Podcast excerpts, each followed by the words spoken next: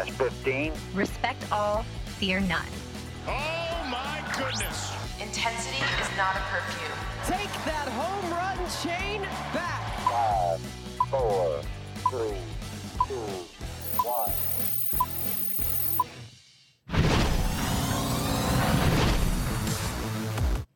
From inside the warehouse at Oriole Park at Camden Yards, it is the MASN All Access podcast. Paul Mancano and Brendan Mortensen here with you behind the desk today, not in front of the couches, which is difficult because I wanted an opportunity to show off my brand new orange and black shoes, Brendan. Yeah. And white, but uh, robbed of that opportunity. Well, and also just tough because when given the opportunity to be cozy, I would certainly prefer to be cozy. We, we should get a Snuggie. Remember those? Oh, that would be excellent. Yeah. We had an Orioles branded Snuggie. Just just cozy. That's got to be a thing somewhere. Oh, I'm sure it is. They're, Yeah. they're Orioles blankets that we have. So we Right. could, uh, we're going to get Well, if cozy you got yourself a blanket, you're just what two steps away from a Snuggie. from a Snuggie. All you Yeah. need is the sleeves. Do you have sleeves in the Snuggie? I think, yeah, that, think that's the whole I don't- thing. I don't you got own the any. sleeves and the hood and the. Yeah. So maybe more than two steps. You Right. probably have to look up a video on how to turn a blanket into, Into a Snuggie. would take some right. some needle. You got to find some scissors or, or something. Yeah, exactly. Get that Snuggie ready to go. Brendan, it's time for a softball update. Oh, it is. It's what Uh, the people have been missing. you played in your very first game last time. Yeah, I did. I played as well. Uh, tough game for the team. Got mercy ruled. Yeah. Um, lost by about 13. It was, it was Lost by 12? Lost by 12. It was 13 to 1. we did not get shut out. No. Scored a run in our final frame. And uh, you and I combined for about five hours. Yeah, it wasn't a good showing not, from me. Not a great showing from either of us. Uh, however, I did make an appearance on the mound, Brendan. Yep. Usually we have one steady pitcher, but I came in to this game. You were the Stevie Wilkerson of the team. Yeah, it's for those who who don't uh, don't get that reference. Go back and watch that Angels game. Hopefully you Am I old? For those who don't get that reference? reference? exactly. I don't know. was- ago. it feels like it was long ago. It was, Yeah. pre 2020, wasn't it? Yeah, it was 2019. Wow. Stevie Wilkerson in LA. Um, I came in. I had not pitched in softball before, Brendan, and boy was it evident. I mean, you were wild. one, it was a windy day. Can we give me that? No. Okay. Uh, I was I was effectively wild though, um, because that was the only frame in which we did not allow a run. Yeah, I think that's the thing.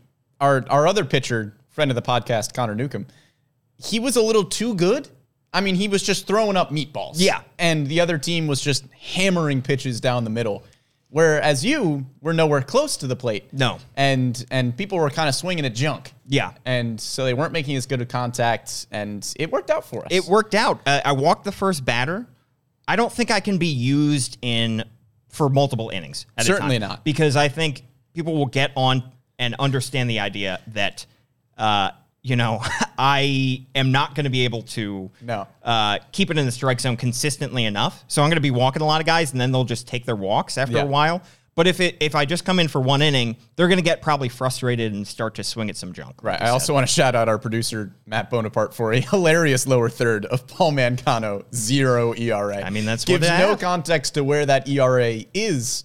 It, it's in rec softball rather than you know on, on the mound at Oriole Park at I mean- Camden Yards, but it's all it counts all the same. Don't all of us really have a 0.0 ERA at Camden Yards? I've never given up a home run at Camden Yards. Well, that's that opens up a whole other can of worms. It because does. Ben McDonald has been known to say at the beginning of the season, if a pitcher hasn't appeared yet, that they do not have an ERA. Well, if they haven't appeared yet, yeah, they probably They no, don't they- that, that's like a common. That's like a, making a fraction where the bottom is zero. So that's an irrational number. Right, you don't have an ERA at that point. right, because you don't have any innings pitched. But if you So then you one wouldn't, inning, So then you wouldn't be able to say that we all have an ERA of zero because a majority of us would had have just not have an ERA. exactly, yeah, it would just be an irrational I. Isn't that what that's called? I'm not a math guy. Yeah. not a math podcast. All right, Brendan, on this podcast, we're going to be discussing uh, guys that uh, don't have an ERA of zero, No. but that's okay. Except We're for gonna- Yennier Cano. I'll tell you, Mike Baumann's awfully close to zero, less Yeah. than one. All right, let's talk about uh, kind of what we've seen from the Orioles through the first three weeks of the season. We've seen some good, we've seen some iffy, especially when it comes to the starting pitching. Let's start with the good. Let's start talking about this offense that has put itself near the top of the league in a lot of offensive categories. They're currently second in all of baseball behind the Tampa Bay Rays in on base percentage. Haven't really, I think they were 22nd last year in OBP. Adley Rutschman is helping, but you've got other guys who are drawing more walks. They're eighth in the league in homers, I think sixth in the league in runs. This offense right now, Brendan, is humming. Yeah, it's been excellent. And it starts with Adley Rutschman, as you mentioned, a 323 batting average, a 457 on base percentage. I think there's a legitimate case to be made right now that Adley Rutschman is the best catcher in baseball. Yeah. It- And- it- we talked about an all star appearance before the season. I mean, he's putting himself into, he got MVP, MVP votes last year. I know we're three weeks in, Yeah. but I mean, my gosh, he's on an MVP trajectory. Yeah, and he is already a top five defensive catcher in baseball. We Right. knew that coming into the season. And last year, he was still excellent offensively, but he wasn't 457 on base percentage excellent offensively. We've seen him mash from the right side of the plate now as a right handed hitter, which is something that we didn't really see last year. We talked with Matt Borgschulte a week ago, who said that Adley's right handed swing might be even better than his left handed swing, which is something we didn't even really see last year, but we're starting to see it this year. A 179 OPS plus for Adley Rutschman, which means he is based on the average OPS plus of 100 would be a league average. So 79 would be a 79% better than the league average. So he has been unbelievable so far. Yeah, and it's not just Adley. It's Jorge Mateo, who is in the midst of a great start to the season. He's hitting 370 with three homers, and his OPS is right around 100 or 1,000, doing exactly what he needs to do. I think you could say to, to hold on to this role of the starting shortstop because there are guys that we've said before are nipping at his heels. We saw how close Jorge, or sorry, Joey Ortiz got to getting the call up when Ramon Urias was hit in the head by that pitch Right. these guys are right there, and you're kind of reminded of how close they are when something like that happens and somebody gets injured. Jorge Mateo needs to keep producing offensively. His defense won't just be enough to keep him as entrenched as the starting shortstop. So he's doing exactly what you need him to do. Yeah, in a couple of podcasts before we got into the season, I think you and I both agreed that Jorge Mateo was kind of on the hot seat. Just with the nature of the Orioles system right now, with Jordan Westburg and Joey Ortiz both putting up excellent numbers in AAA Norfolk, if Jorge Mateo was going to continue to kind of be a black hole in the Orioles lineup, you couldn't really justify keeping him there if you had Westburg and Ortiz that could give you probably not the same value defensively, but b- better value on offense. And Jorge Mateo, right now, as you mentioned, he doesn't need to hit 370 No. for the entire year. His average could drop 100 points, and it probably will. But if Jorge Mateo maintains a 270 average, if the on base percentage is up towards 350 for the entire year, if the OPS is closer to 750 and not the, what, 650 that it was last season, Yeah. Jorge Mateo can lock down this spot probably what until Jackson Holliday gets to the bigs I mean, at least that's yeah. I mean, that's probably looking pretty far down the road, but Right. it's it's a possibility. Yeah. certainly. Uh, and then you look at somebody who else who came into this year with not a, a ton of pressure, not a ton of competition right behind him, but somebody who I think there you could say was a healthy amount of pressure to succeed this year, and that's Austin Hays. Yeah. we talked last week with Matt Borgschulte, the Orioles co-hitting coach, about the work that Hays put in into the offseason. Look, we saw a great start last year from Austin Hays, and so far he's hitting 344. He needs to maintain that throughout the entire course of the year because you have Colton Cowser, Heston Kjerstad down in double A, who we're going to talk about later on this podcast. I don't think Cowser, just because he's hitting 293 now, is going to come up and all of a sudden take somebody's spot. But I think Austin Hays had something to prove this year. yeah absolutely And it was to prove that he can be consistently uh, productive. And not just Colton Cowser, but you also had Kyle Stowers on this Yeah. roster to start the year, who played well enough at the big leagues last year to maybe at least garner consideration for more playing time at the big league level this season. And Austin Hays has just done nothing but hit. I mean, it is consistent hard contact out of Austin Hays. And if you look at his StatCast numbers, it's a lot of red. 94th percentile in barrel percentage. 94th percentile in expected batting average, 96th percentile in expected slugging percentage. The dude is absolutely mashing right now. And Yeah. it is hard to be a right handed hitter at Camden Yards right now, but he still has gap power. We've seen him been robbed of a few home runs here, but he has gap power. He is hitting balls hard to every part of the field.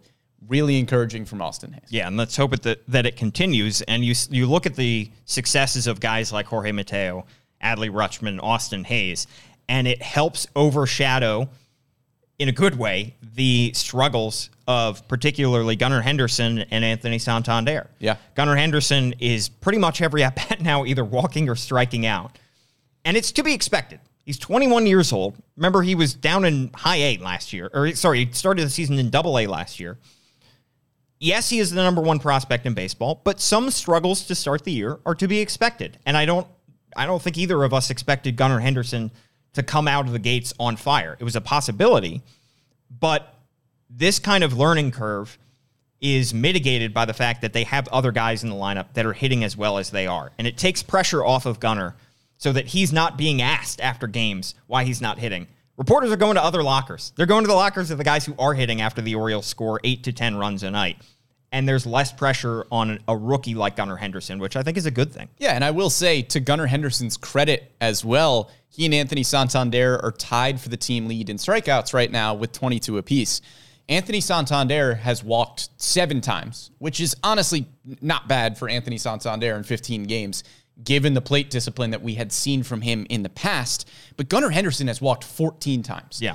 And for somebody who is only hitting 167, to still have a 365 on base percentage, that's still pretty solid. It is.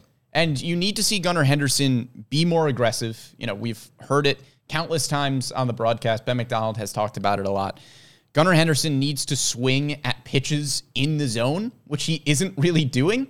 You love that the swing decisions have been hammered home with Gunnar Henderson, and he is only swinging at pitches that he feels like he can do damage with. He's got to swing at a few more because he is leaving some pitches in the strike zone that he could probably do damage with. You like him being selective, but you don't want to completely take away his aggressiveness, which is kind of what has happened so far for Gunnar. Yeah, you don't want a repeat situation of. Do you remember back in 2020 when DJ Stewart started the year? Got some throwbacks today. Yeah. Stevie Wilkerson, DJ Stewart. Uh, oh for hopefully people aren't too young for that reference. Oh for 16 to start the 2020 season, but he was walking a ton. He walked nine times in his first 10 games, and he so he had a high on base percentage. He had an eight 385 on base percentage without having a hit. Yeah. that's just not going to be good enough. Like No. it's it's cool, it's funny, it's a weird fact, but he does have to at some point drive the ball. And I think we are starting to see him drive the ball and get a little bit unlucky so far. Yeah. he's hit the ball hard. I think in Chicago he hit several balls hard that just found gloves. So I, I do expect that to turn around. Um, and Adam Frazier said a couple weeks ago on an article on MASNsports.com, he's expecting him to turn around.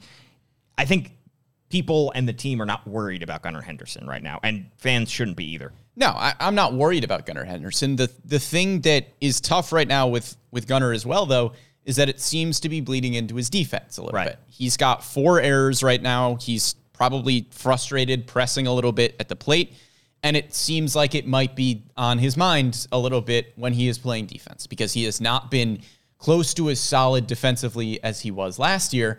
And if he's not hitting and he's not solid defensively, Brandon Hyde might need to give him a few more days off here and there, especially given the dearth of infielders that you have at the big league level right now. And just to back up what I was saying before with the swing percentages here, last year, Gunnar Henderson swung at 62% of balls in the strike zone. He's currently at 48.5%, which is a drastic difference. Yeah. So he's got to swing at strikes. Yeah, absolutely. And Anthony Santander, meanwhile, uh, hit his first home run of the season on the road trip. The home runs are going to come for Anthony Santander, and somebody who I think has less pressure behind him than somebody like Austin Hays. But that being said, he's got two years under contract this year and next year. And I don't want to read too much into three weeks of sample size. But this is another guy that I do think long term, if he proves to just be kind of streaky, just be a little bit more of a question mark on offense than he was last year, that's a spot that I think you could look down the road and say that might be Heston Kjerstad's spot. Yeah, absolutely. Especially considering the fact that Anthony Santander is not great defensively in right field. We've Yeah. seen it pretty consistently late in games. We saw it last night. Brandon Hyde opted to put Ryan McKenna in right field in the eighth inning as a defensive replacement for Anthony Santander once he was out of the lineup. So if he's not going to play great defense, if he's going to consistently be your DH, then you need to see good production offensively from Anthony Santander. This is nothing against Adam Frazier. Adam Frazier is not a power hitter. No. Anthony Santander can't have a worse slugging percentage than Adam Frazier. That just can't happen. It's not going to happen for the rest of the season. But Anthony Santander only has one home run, which matches Adam Frazier. That can't happen. Right. And you uh, give credit to Adam Frazier. Yeah, Because sure. Adam Frazier is exactly what the Orioles hoped he would be. Yeah, Adam think you could Frazier has been playing some really solid baseball. Yep. He's been great defensively at second. The OPS hovering around 700. Kind of what we expected from Adam Frazier. And all the people that disparaged the signing, I just don't hear them anymore, Brendan. No, me neither. They've just kind of disappeared off my timeline. Frazier has cooled off a little bit. He has, I yeah. will say, but, But- he has still been very solid. He's been better than he was last year, which is what we said. He Yep. was going to regress positively this year, and he's playing solid defense at second base. I think he's been exactly what they could have asked for. And people who said Terrin Vavra, you wouldn't notice any drop off between Frazier and Vavra, you notice the drop off. Yeah. between those two players. very much so. Um, all right, let's talk about that's the good, the great, the offense. Let's talk about some struggling players right now, and especially in this bullpen right now. Yeah. And the conversation has to start with Austin Voth. Now, Voth did record his first scoreless outing of the season Sunday in Chicago. Prior to that, though, he had allowed eight earned runs in eight innings, including five homers. He was consistently being hit hard. He was consistently not getting enough outs. And a lot of games that were close, he entered, and they were no longer close. Yeah, as uh, as Jake Mintz, friend of the pod, said on Cespedes Family Barbacast, he said the Orioles are a bit too exciting. It's called right the now. baseball barbercast. baseball Barbacast. Please. The Orioles are a bit too exciting right now, which is a really good way to put it because the offense is really fun. But right now they're up like five runs, and you're just like, "Ugh, I don't know. Yeah. Because the bullpen hasn't been good enough to maintain those leads. We saw the bullpen last year. Felt like if the Orioles were up by two runs, that game was out of reach because you could get to the seventh, eighth, ninth innings with Dylan Tate, Cionel Perez, Felix Bautista, and the game was over. But right now, you're not able to hand it off to usually reliable relievers like Austin Voth. He's got an ERA of eight. That's not good. Yeah. He's got a whip of close to 1700. That's not good. We need to see Austin Voth become closer to the Austin Voth that we saw last year. And the question is, if he doesn't, what are the Orioles' options? Because he is out of options. Yeah. He has no more options. So if you are were to get rid of him, you would have to put him on waivers, risk losing him. Is that something that you want to see if he continues to struggle? Is that something that he has already put himself in danger of? I think he's on the hot seat right now. I don't know if he is going to get DFA'd in the next, you know, week or so or something like that, but I think Austin Voth is definitely on the hot seat. There are enough quality pitchers at AAA Norfolk right now that could fill a similar role to Austin Voth. And you are playing winning baseball right now. You are playing the kind of baseball where you are hoping to make the playoffs. We already saw it with Cole Irvin, where the Orioles have probably a much much shorter leash than we were expecting coming into the year. Right. If Austin Voth continues to not perform, what's stopping the Orioles from calling up Spencer Watkins, who can play a very similar role as a long reliever out of the bullpen? We've already seen Mike Baumann do it more effectively than Austin Voth so far this year. DL Hall is in AAA Norfolk. He could play a similar role in the Orioles bullpen as well if they wanted to go that route. There's enough different options there that I don't know how many more outings Austin Voth is going to get. I do think they're going to try to keep Hall as a starter. Yeah. And this, you could say, well, this would be a different conversation if Michael Givens and Dylan Tate were healthy right now. But Austin Voth would have made this bullpen regardless of whether those guys were healthy. Voth was going to make this team. They, they the Orioles paid him an arbitration. They were going to have this guy on the opening day roster. So this would still be an issue. Maybe he wouldn't be placed in as many high leverage situations. But if you look at somebody like Logan Gillaspie, who's struggled right now, he's allowed four earned runs in five innings this year, eight hits. That's somebody who probably wouldn't have made this bullpen had Dylan Tate and Michael Givens been healthy. So the Voth problem is one that would have existed regardless. Keegan Akin, another guy that I think probably would have made this bullpen, even if those two guys were healthy, but he is struggling. Four earned runs, eight hits in four and a third innings so far this season. He's a lefty, so I think the Orioles had, you know, were predisposed to keep him. But he's another guy that now he has options left, which is great for the Orioles. Mm-hmm. And I think you look at Gillaspie, you look at Akin, and I'm thinking that once, even maybe even before Dylan Tate and Michael Givens return, you could see the bullpen carousel start to move between AAA Norfolk and Baltimore. Yeah, and it's going to be interesting too. You know, we'll get to Kyle Bradish in a little bit, who is starting tonight. But right now, the Orioles don't have to worry about a roster move at this exact moment because Keegan Akin is still on the paternity list. Yeah. Correct? So whenever Keegan Akin gets back, they're going to have to make some sort of decision with their pitchers. Right. Whether that's, it, it's probably going to be optioning a bullpen arm. Is it optioning Logan Gillaspie, who I believe still has an option left? Is it moving on from Austin Voth relatively quickly into the season? That's going to be a decision the Orioles have to make once Keegan Akin is off that paternity list. Guys who have cemented themselves into this bullpen right now. Mike Baumann, we mentioned, has Yep. been terrific. Danny Coulombe has been great as Yeah. well. Turned out to be so far a great acquisition by the Orioles, made right before opening day. Uh, and Felix Bautista, Yeah. guy's been awesome. Other than that one blown save uh, back in the second game of the season when Ryan McKenna dropped the fly ball, Felix Bautista has picked up right where he left off. Yeah, Felix Bautista back to an ERA just over one. Yeah. And I know it's only been three games. Give some love for Yennier Cano. Yeah, how He's about been him? Awesome so far. Came in in a high leverage situation last night in the eighth inning, pitched a pretty much flawless inning. Yeah. Nine pitches to get out of the eighth. It's only three games. Don't know what the future is going to hold here for Yennier Cano, but I'm, he's not going to be the roster move, I don't think, for Kyle Bradish. He's got an ERA of zero. No, yeah. Can't move on from that guy right now. you start to look at the AAA roster and say maybe you know Nick Vespi is an option that the Orioles would want to use. He finally did give up some runs, by the way, in AAA ah, Norfolk. It's bound to happen eventually. That 0.00 did not have an ERA, but now he does. Uh, He sure does. he could be somebody that the Orioles look to in a, in a pinch. Joey Krehbiel, I think, but Yennier Cano, you keep him right now. Yeah, he's got a whip of zero. love a love a big dude with a high number on the mound. Great stare down too. Great stare down. Yeah, Yeah. I, I I love the energy he brings. Yeah. to that bullpen. He's great. Um, all right, so that's the bullpen. We've talked about the offense and the bullpen. Let's talk about the starting pitching, Brendan. And it's got to start with Cole Irvin, Yeah. who has struggled the most of any of these starters, so much so that he has lost his starting spot as of right now. He allowed 15 earned runs in 12 and two thirds innings to start the year in those three starts eight walks, 13 strikeouts, a whip close to two. Brandon Hyde said command was the biggest thing that Cole Irvin needed to work on in AAA. We saw him last night in Norfolk, six innings, seven hits, two earned runs, a walk, only two Ks.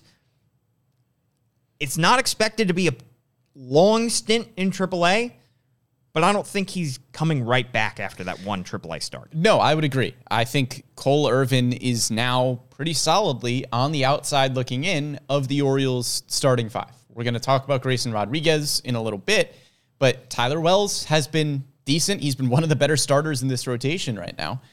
There's not really anybody that you could justify bumping out for Cole Irvin at this point, unless you see some great things from Cole Irvin in AAA Norfolk. You see the progression that you need to see. I don't think anybody's getting bumped for Irvin anytime soon. And it's really surprising because when we talked about Cole Irvin, when the Orioles first made this trade, I think you and I both said, okay, the ceiling might not necessarily be there for Cole Irvin. He's not going to be your number one or number two starter in the rotation going forward, but he's not going to be, the floor isn't going to be what it is now. Yeah. We were pretty sure that he was going to command his pitches. He was going to give you six innings, three or four earned runs. He wasn't going to lose you a ton of games. He was going to be a Kyle Gibson esque pitcher where he was going to eat innings, wasn't going to walk a ton of guys, wasn't going to absolutely blow up. And then he blew up because he couldn't command any of his pitches. And it's really surprising out of Cole Irvin, given the walk numbers from last year. The fact that he is a quick worker who can command the zone, he's going to throw strikes, he's going to induce soft contact. That was the book on Cole Irvin. And then he just didn't throw strikes. Right. And that's something that we have seen Kyle Gibson do very effectively. Yeah. Pitch to contact, and the Orioles defense, yes, they've had some lapses, but I think for the most part, the infield defense has been solid behind him. And he's had great success so far. Yeah. Cole Irvin just hasn't. Yeah, Kyle Gibson not striking out a ton of guys, but he's getting the ball on the ground. He's letting the defense play behind him. That's all you needed from Cole Irvin. Right. But instead, you know, he's walking close to six batters per nine at the big league level, which is just not something we've seen from him at all throughout his career. it only took three starts for the Orioles to temporarily pull the plug. They could plug it back in on the Cole Irvin starter situation, but uh, you do wonder, Brendan, if neither of us thought there was any chance before the season that after just three starts, Cole Irvin would be back in the minors. No. we thought he had a much longer leash than that. And he used it up pretty quickly by struggling as much as he did. But you do wonder if this isn't just a statement to Cole Irvin that he has to get everything figured out before he comes back up, but that the Orioles in general were frustrated with their starting pitchers. Yeah. Until Dean Kremer went out and shoved last night with six and two thirds scoreless against the Nationals, he was not great to start the season. He had allowed just about as many earned runs as innings pitched this year. Kyle Gibson has been very solid. Yes, he did allow four runs in his last start, but he's been pretty good. He he wasn't going to lose his spot in this rotation. We'll talk about Grayson in a moment. Bradish, of course, has gotten hurt. Wells has been so so, pretty good. Yeah. But I think the Orioles were a little bit frustrated with the performances that they were getting out of their starters. Yeah, as they should have been. I mean, we kind of heard the frustration from Brandon Hyde. You know, he would get asked, What are you looking for out of your starting pitcher tonight? And the answer was just always length. And we talked about the struggles with the bullpen. Not to give the bullpen a pass, because some of the bullpen arms have just flat out not been very good, but that bullpen is getting worked. And they shouldn't have to be worked to the extent that they are right now. Right. We've seen Kyle Gibson go deep into some games. Dean Kremer, his first time going deep into a game was last night. We haven't really seen Tyler Wells do it, even though he did have that really good five inning stretch when he wasn't even starting. Haven't seen Grayson Rodriguez do it. Haven't seen Cole Irvin do it. Obviously, haven't seen Kyle Bradish do it because he hasn't had the opportunity to do so. But the starting rotation and the bullpen are, are obviously so closely knit, and the starting rotation is really putting the bullpen in a bad spot. Yeah, it, it, it's has not been great right now, and you saw Dean Kremer very animated last night. Yeah. reacting to some strikeouts, and I think maybe he was feeling a little bit of pressure. I think, at least my impression from watching Dean Kremer last night, I came away from that start going, he pitched like somebody who thought his job was on the line. Right. Because he saw the hook come out pretty quickly for Cole Irvin, and Dean Kremer's numbers weren't much better. No. Until last night. So I think Dean Kremer pitched like somebody who thought, okay, if I don't shove tonight, like this could be one of my last starts in the rotation for a little while. Yeah, he's got an option remaining. We haven't seen him used as a reliever, so the Orioles will probably just send him right back down to AAA Norfolk. Yeah. should the struggles continue. Let's talk about Grayson Rodriguez and what we've seen from him through three starts, Brendan. The first innings, not so good. Not good at all. The rest of the outings, pretty good. yeah. He's walked the leadoff batter in each of his first three starts. He has allowed seven earned runs, including two homers on six hits and four walks in his first innings. So that's Yep. three first innings in which he's allowed seven earned runs. The rest of the way, all of the other innings combined, he's allowed one earned run, three combined walks, and zero extra base hits Yeah. just has to cut out those nasty first innings, Brendan. I don't know how you do it, but you just got to snip them off. Yeah. Can they start games in the second inning? Now, hopefully. I mean, as you said, the, I don't think a 691 ERA for Grayson Rodriguez is really indicative of how well he has pitched because I still come away from his starts feeling like he pitched pretty well. Well, because he ends them so well. Right. As you mentioned, he's allowed 11 earned runs total. Seven of them have come in the first inning. Second, third, and fourth innings, he has allowed just the combined one earned run. yeah. So he needs to just come out of the, I don't know what it is, but he just needs to come out of the gate and pitch better, which is ironic considering the question marks that we had about Grayson Rodriguez once he got the call, which was, hey, this guy hasn't pitched very deep into games. How is he going to do second, third time around Yeah. the lineup? He's doing fine second time around the lineup. Third time around the lineup, eh, not as much because the fifth inning of his starts has also not been great. That's where the rest of his three earned runs come from. But it's the first time around the order Yeah. that's getting Grayson Rodriguez. And the thing I want to hammer home here, though, Paul, is that I don't think there's a need to send him back down to AAA Norfolk to get this stuff figured out. He needs to start putting hitters away in two strike counts. He needs to stop walking the leadoff batter in the first inning. Obviously, needs to to figure out that early innings. The command needs to be sharper earlier on. Yep. Because we have seen him just absolutely lose the slider in first innings. Yep. To the point where he just becomes a fastball changeup pitcher. Yep. I think those are all things that can and should be corrected at the big league level. you let Grayson Rodriguez work it out every five days because what is he going to do in AAA? And he works it out over the course of each of his starts. That's the crazy thing is, Right. in like the second and third innings, he looks unhittable because Yep. the slider is working and he's hitting his spots. I don't know if it's an adrenaline thing, if it's getting too many Red Bulls before one of his starts kind of thing. It was understandable in Texas because it was his first career start. It was understandable in his second career start because you were at Camden Yards. Camden Yards. It was your home opener.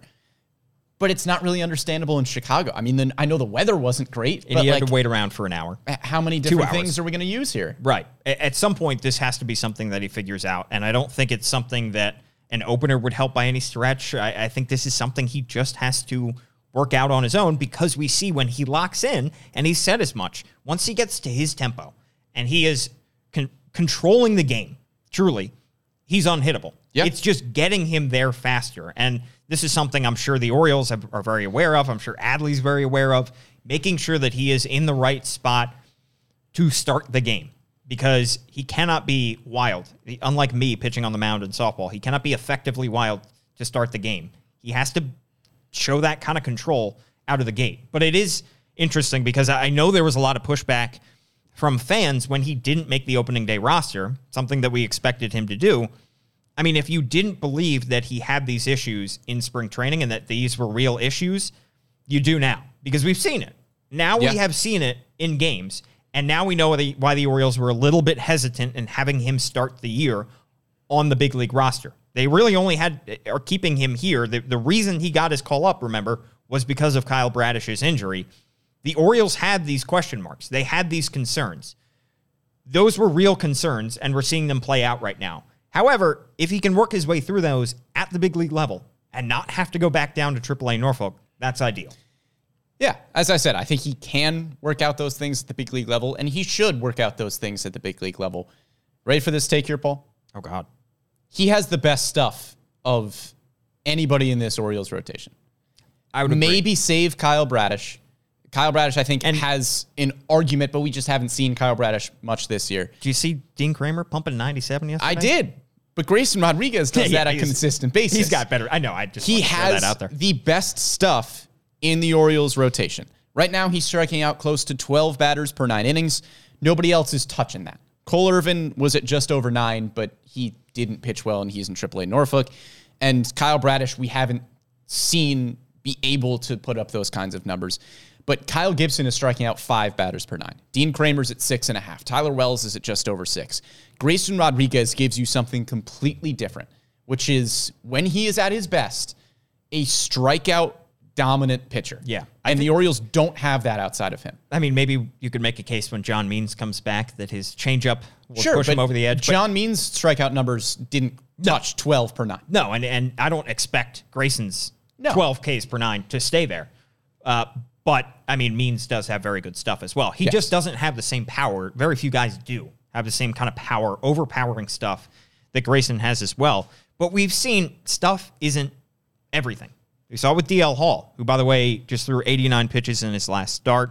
He's pretty much stretched out in AAA Norfolk to starter's length, which was the big thing for him once he didn't make the opening day roster and was sent to AAA Norfolk because he started spring training late. But he's got a 4.76 ERA in three starts. He's walked seven batters in three starts, Brendan, and he struck out 15. It's the same script The for DL Hall experience. It is high strikeout, high walk numbers that Yeah. we've seen from DL Hall, and these issues are cropping back up once again. Again, three starts, small sample size, but we have seen before the lack of ability to command your great stuff is something that will keep you out of the big leagues. Yep. And Grayson Rodriguez needs to continue to show that he can command the baseball, especially in the first inning, a little bit better than he has. Yeah, because the stuff is there. He's in the 70th percentile in whiff percentage. He is in the 81st percentile in baseball in chase rate. He has it. 78th percentile in strikeout rate.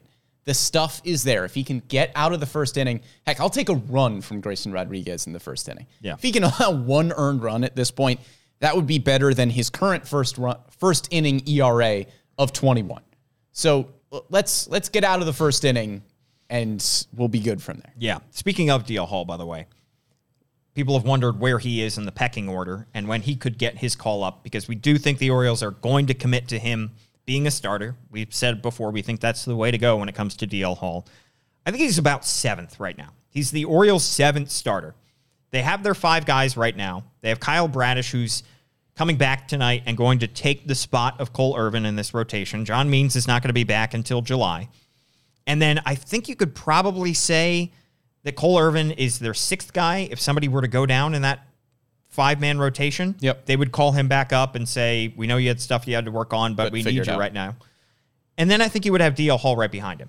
I think DL Hall is two injuries away or two demotions away from getting his shot in the big leagues I as a starter. I, I would agree. I think there's even a possibility that he's eighth. I think there's a possibility that Spencer Watkins yeah. could be higher on the pecking order than DL Hall. Spencer Watkins got called up over the weekend, then right back down. Yeah, Spencer Watkins got called up. A and B, we have seen Spencer Watkins be successful as a starting pitcher both at AAA Norfolk and at the big league level. We have seen DL Hall be a solid bullpen arm at the big league level, but we have yet to see him be a successful starter in the majors. And we've honestly yet to see him be a really successful starter in AAA Norfolk. Yeah. You mentioned that the strikeout numbers are still great. We know the stuff is there for DL Hall, but put it in the strike zone. He got, he's got to command the pitches to warrant a promotion to the big leagues because you can't have DL Hall walking four or five batters in an outing, even if he is striking everybody out, because the ERA still isn't going to be where it needs to be if you're continuing to walk guys, which is exactly what we're seeing at AAA Norfolk. And you hope that no injuries occur to your starting rotation. But over the course of the season, we've said it a million times injuries happen. The Orioles will probably need DL Hall services at some point during the course of this season, just because of guys getting hurt or guys getting demoted because we've seen some struggles. So they're going to need him. And Yep. when he gets that call, he's going to have to perform because the days of DL Hall being viewed as, you know, a, a project and he just has to work on some stuff, he's losing more and more rope every time he goes out there and he walks multiple batters in a start. Yeah, it's put up or shut up for DL Hall right now. Like this is his age 24 season at Yeah. AAA Norfolk, and given the pedigree of DL Hall, given the stuff that we have seen over the last few years, he should not have an ERA close to five Yeah. in AAA. That's just the fact of the matter. Yeah. DL Hall needs to be better at AAA Norfolk. But I think also when you look at this rotation as a whole, we've talked about the issues that they have right now. You can feel somewhat okay about this rotation right now. Just because Kyle Bradish coming back, I think is going to be massive. He looked great in what? An inning and two thirds in Texas. I know that's an inning and two thirds, and he got hit around in Bowie a little bit near the end of his start. But I think you can expect Kyle Bradish to come back and be pretty solid. I think you can expect Grayson Rodriguez to hopefully figure out some of his first inning issues and have that ERA dip below six, like you said. He's probably going to keep getting starts. You know, Kyle Gibson has been solid, like we said. Tyler Wells has been quietly solid, three eight six ERA. So I don't think it's panic time by any stretch in this rotation. And with the start that Dean Kremer put up last night, yes, I know it's the Nationals, not the most offensively explosive team in baseball, but he clearly is now pitching with a fire under him. And I think you can feel okay about your starting pitching right now. I don't think this is the best version of this Orioles rotation that we'll see all season. Maybe when they get John Means back, maybe if they make a couple changes here and there. But I feel okay about this starting five right now. Yeah, I do as well. I think you're going to see the ERA for Dean Kremer continue to dip down. I think it's going to get closer to around where Tyler Wells is at right now at a 386 ERA. That's around my expectation for Dean Kremer this year. Kyle Gibson, right around where I thought. ERA just over four, that's fine. I think Cole Irvin will come back down to earth. I think Grayson Rodriguez will figure things out. I feel good about the rotation going forward but you can't feel great about what you've seen so far. Things need to turn around, and I still believe that they can and they will, but it needs to start happening sooner rather than later. And a lot has been covered up by the offense. A lot Yes. has been covered up by this offense Yes. right now. And yes, they have been phenomenal. But is this an offense that can consistently be in the top five, top six in terms of runs scored Yeah. in baseball? Maybe. Maybe if Gunnar Henderson starts hitting and, and Anthony Santander start hitting. but I think you're going to see some other guys perhaps regress a little bit, and it's unrealistic. I think that they can be one of the best offenses in baseball. I think they'll be a good, solid offense, but they've covered up quite a lot for the starting pitching so far. I think they'll probably be a middle of the pack pitching team and probably a middle of the pack offensive team. We have seen the pitching at the very low end of the spectrum this year, the offense at the very high end of the spectrum. I think they're going to meet somewhere in the middle. Let's talk about the farm system, Brendan. Yeah. And what's been going down in Bowie, in Aberdeen, in Norfolk. Something that we expected to be a storyline throughout the season was those infield prospects and when they were going to get called up. And we mentioned Joey Ortiz getting awfully close to getting a call up, pulled out of the Norfolk's lineup after Ramon Urias was uh, hit in the head by that pitch and ended up going into the concussion protocol. He is out of the concussion protocol. Awesome news for Ramon Urias. Yeah. The Orioles again, knock on wood, have been relatively healthy position player wise. Pretty healthy, I think you could say. I think that Ramon Urias incident, though, showed just how close Jordan Westburg, Joey Ortiz, Connor Norby are to the big leagues. Yeah, I would have to guess that if Jordan Westburg isn't out with a back injury, that he's probably the one pulled from the lineup rather than Joey. Ortiz. He's healthy again, by the way. Right. He, he missed several games with that back issue. But still super encouraging that the Orioles feel good enough about those two guys to the point where they could pull them from a lineup just in case they need somebody at the big league level. Yeah. So they've been doing good stuff as Yes. well down in AAA Norfolk right now. Cesar, or sorry, uh, Connor Norby hitting 316 with an OPS close to 800. Joey Ortiz hitting 364 with an 817 OPS. Even Colton Cowser, who has probably a slimmer chance of getting called up, probably take a couple injuries because Kyle Stowers right now is probably your next man up in that outfield. Cowser had four hits last night Yep. hitting 293. Hit his first home run of the season last night. He's Dang. starting to turn turn some heads as well. Yeah, I think Colton Cowser realistically is probably still a summer call up at some point, but nice to see him playing well early on. How about our boy Hudson Haskin? Hudson Haskin. we were all wondering last year. All wondering. Why hasn't Hudson Haskin been promoted? Only and you and I. all wondering, I mean sickos like me and Paul Mangano who paid too close attention to the Orioles farm system, If you bought stock in Hudson Haskin, which you probably didn't, but maybe you did. did. We did. it's paying off. Woo. Hitting 391. The stonks are off the charts. 1.152 OPS for our guy. vindication, I might say. Former second round pick Hudson Haskin Yeah. out of Tulane. Out of Tulane. Weird swing, Hudson Haskin. If you haven't watched Hudson Haskin, You just wonder, you know, how good does the production have to be for him to leapfrog some other guys? How many injuries have to occur for him to leapfrog Colton Cowser or Kyle Stowers or even Heston Kjerstad, Well, who's a level below him? if last year is any indication, Hudson Haskin will continue to hit 390 and he will be at AAA Norfolk for the entire year. Yeah. I mean, he, he is a much better prospect, I think you could say, than like a Robert Neustrom, who at this point Oh, last absolutely. year, there were some fans that were calling for Robert Neustrom to get called up. Yeah, and Haskin again is a former second round pick. I think that's a pretty good indication. Plays center of field. How the organization feels about him. He's playing really, really well. I mean, Yeah. we haven't seen a ton of guys come up from AAA without the super high pedigree and leapfrog some others. He reminds me a little bit of a Ryan McKenna, where McKenna just played so well at AAA that McKenna at the time leapfrogged Yusniel Diaz Yeah. to make the big league roster. Man, a lot of throwback names today. Yeah. McKenna was able to leapfrog some other guys, even though he wasn't a top 10 prospect in the Orioles system, still did some really solid things on the baseball field. And that's what we've seen at the big league level so far. So if Hudson Haskin can hit decently well, play some solid defense, don't know if he's ever going to be a high impact starter at the big league level, but I Yeah. can see Hudson Haskin being a pretty solid rotational piece. He doesn't have the speed that McKenna did. Right. A couple years ago, though, by the way, in 2021, he did steal 22 bases, but last year he only stole five, which is kind of surprising. And this year he's stolen four so far. So he doesn't have that element to his game that Ryan McKenna did, which is what makes McKenna more attractive. Do you see that their MLB is trying in the Atlantic League to do this designated runner, pinch runner thing? Yeah, it's a whole thing that's complicated and We're going to be talking about it in like six months because uh, it's probably going to get implemented, I guess. But who Yeah. knows? Um, yeah, it's it's complicated. It's like a designated pinch runner that they can only use in that spot. I- I don't fully understand it. Would be interesting. I don't know, makes no sense. Orioles have plenty of good runners as is. Yeah. I think they're okay between Mateo, Mullins, and McKenna.